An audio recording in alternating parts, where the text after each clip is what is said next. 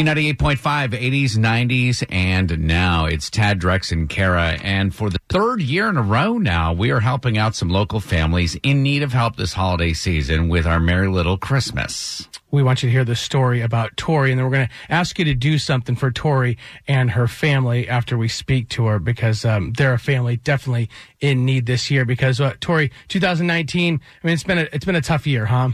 It's been a big struggle.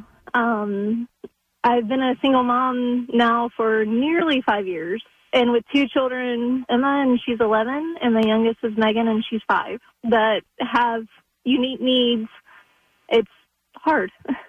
Tori, being a single mom with two daughters, and those daughters have some medical needs, are you having to play a game of like take care of my, my daughters and their needs or buy Christmas gifts?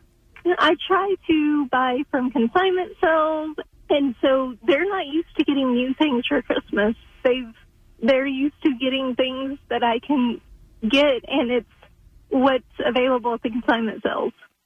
It's not going and getting their things at the stores and all.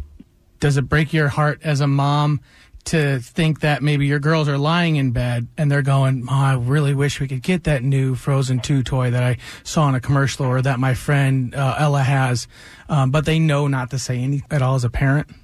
There was something I didn't put it on the wish list because it's really expensive. My oldest is like, I really, really want an LOL. It's an Uptown Downtown. It's the newest, whatever. And she was telling the dentist about it yesterday, and I was like, I looked at her and I was like, babe, that's really expensive. It's not something that we're like. I I tell them straight up, it's not something we're probably going to get.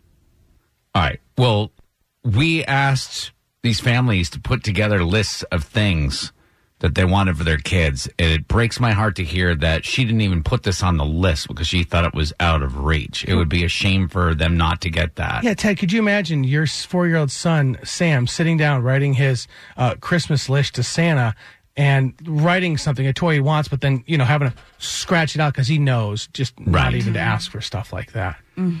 So it would mean like this is what this is all about is we have adopted 15 families so some who are in just just need to get through this holiday some who need to get through every holiday and it would be so cool if one of our listeners could go on and buy a gift card what, what is it called the LOL Yeah, Uptown, downtown. uptown doll. downtown thing it's like a hundred bucks Yeah.